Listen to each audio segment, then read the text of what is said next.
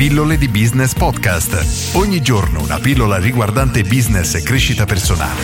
A cura di Massimo Martinini sviluppare un business part-time o mentre facciamo un lavoro da dipendente. Oggi rispondo a Domenico che mi chiede Ciao Massimo, il mio nome è Domenico e sono tuo seguace accanito. Grande Domenico, da ormai qualche tempo. Si parla sempre di business, marketing, imprenditoria, eccetera, ma non ho mai sentito parlare dell'accostamento tra lavoro da dipendente e lavoro autonomo, che sia gestire un business online o offline. Forse perché è impossibile? Una delle mie più grandi ambizioni è lavorare nella Marina Militare Italiana e il primo step l'ho compiuto dato che a marzo parto per il mio primo anno da militare volontario, ma allo stesso tempo mi piacerebbe finanziare con il mio stipendio fisso tutti i miei progetti secondari che riguardano appunto vari rami dell'online business, e-commerce, affiliate, infomarketing, in cui già mi ci sono addentrato. Cosa ne pensi di questo accostamento? Secondo te è fattibile o potrebbe esserci qualche bias che potrebbe sdeviare il mio pensare da dipendente e pensare da imprenditore? Scusami se sono stato così lungo e forse anche poco chiaro, ma ci tenevo davvero a chiederti questo. Grazie dell'attenzione dedicatemi Domenico.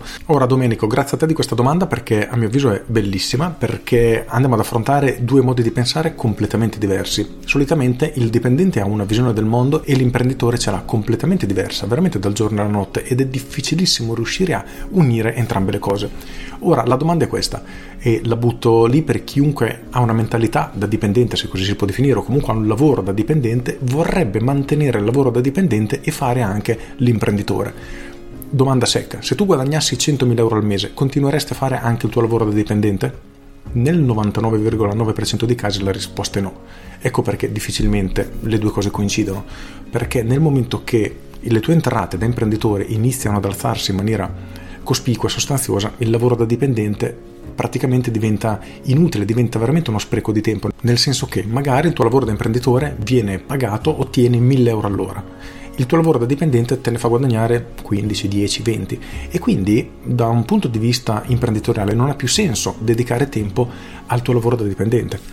Questo è il primo aspetto. Cosa completamente diversa se invece, come nel tuo caso, hai una passione, vuoi fare carriera militare, sì, però è difficile riuscire a concentrarti su un, un, lavoro da imprenditore. Ora, le tipologie di business che tu mi hai menzionato, ovvero e-commerce, affiliate marketing e infomarketing, è vero che si possono gestire anche tra virgolette nei ritagli di tempo, assolutamente sì.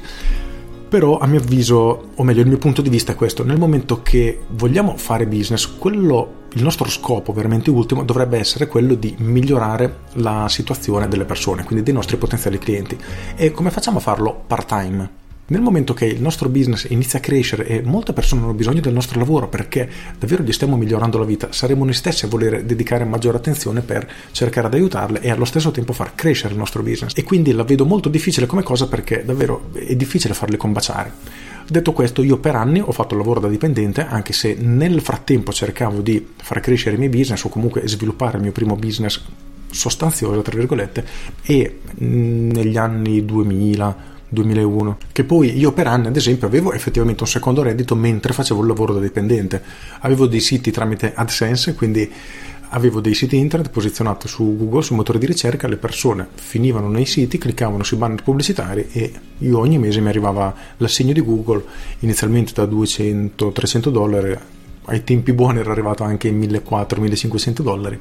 Ogni mese ti dico che per quell'età erano, era grande soddisfazione, però era comunque un business molto traballante perché sei nelle mani di Google e non hai un business veramente tuo, quindi senza controllo sei sempre in pericolo. Direi che non ho altro da aggiungere, il mio pensiero è questo, sì se ne potrebbe parlare tantissimo, però i punti chiave, il mio modo di vedere è questo qui, non ti dico che sia il corretto, non corretto, il migliore, il peggiore, è semplicemente il mio modo di vedere il lavoro da dipendente associato al modo di pensare, il modo di vedere imprenditoriale. L'unica cosa che consiglio è questa, e questo lo consiglio sempre, se sei un dipendente e vuoi fare l'imprenditore, non fare il grande salto, ma inizia a piccoli passi, quindi inizia sviluppando il tuo business magari la sera, nei tuoi ritagli di tempo, cerca di trovare il tempo per iniziare a creare quello che vuoi andare a sviluppare e poi quando questo inizierà ad evolvere, a prendere forma, a portarti i primi utili, le prime entrate, a quel punto valuta quando arriverà il momento, se è il momento di mollare il tuo lavoro per concentrarti al 100% nel tuo nuovo business.